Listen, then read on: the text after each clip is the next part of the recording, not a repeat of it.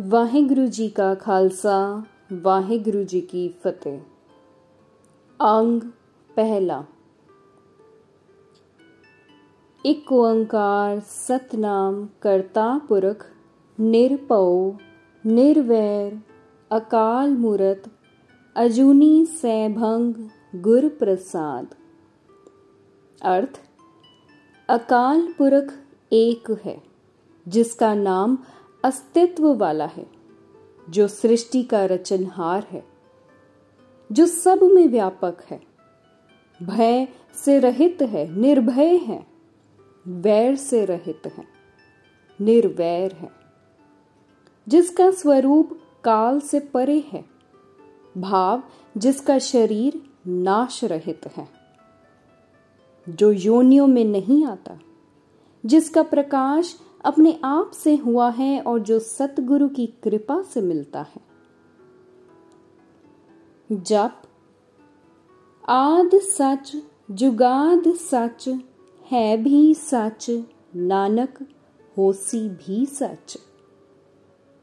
अर्थ, हे नानक, अकाल पुरख आरंभ से ही अस्तित्व वाला है। युगों के आरंभ से मौजूद है। इस समय भी मौजूद है और आगे भी अस्तित्व में रहेगा।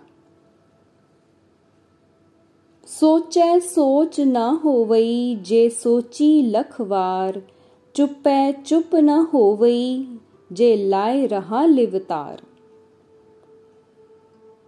अर्थ,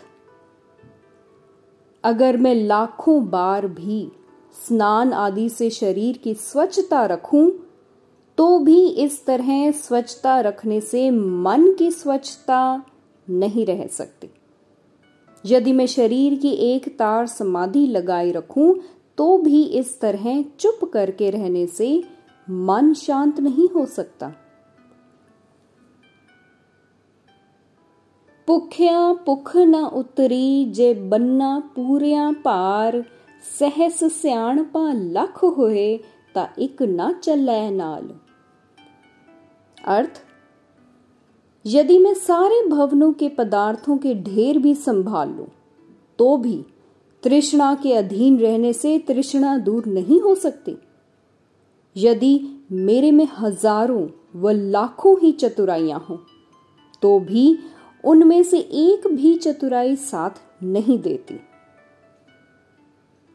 किव सचारा होइए किव कूड़े टुट्टे पाल हुक्म रजाई चलना नानक लिखिया नाल। अर्थ तो फिर अकाल पुरख की प्रकाश होने योग्य कैसे बन सकते हैं? और हमारे अंदर का झूठ का पर्दा कैसे टूट सकता है? रजा के मालिक अकाल पुरख के हुक्म में चलना यही एकमात्र विधि है।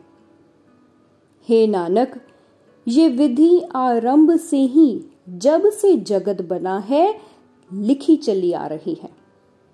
भाव प्रभु से जीव की दूरी मिटाने का एक ही तरीका है कि जीव उसकी रजा में चले।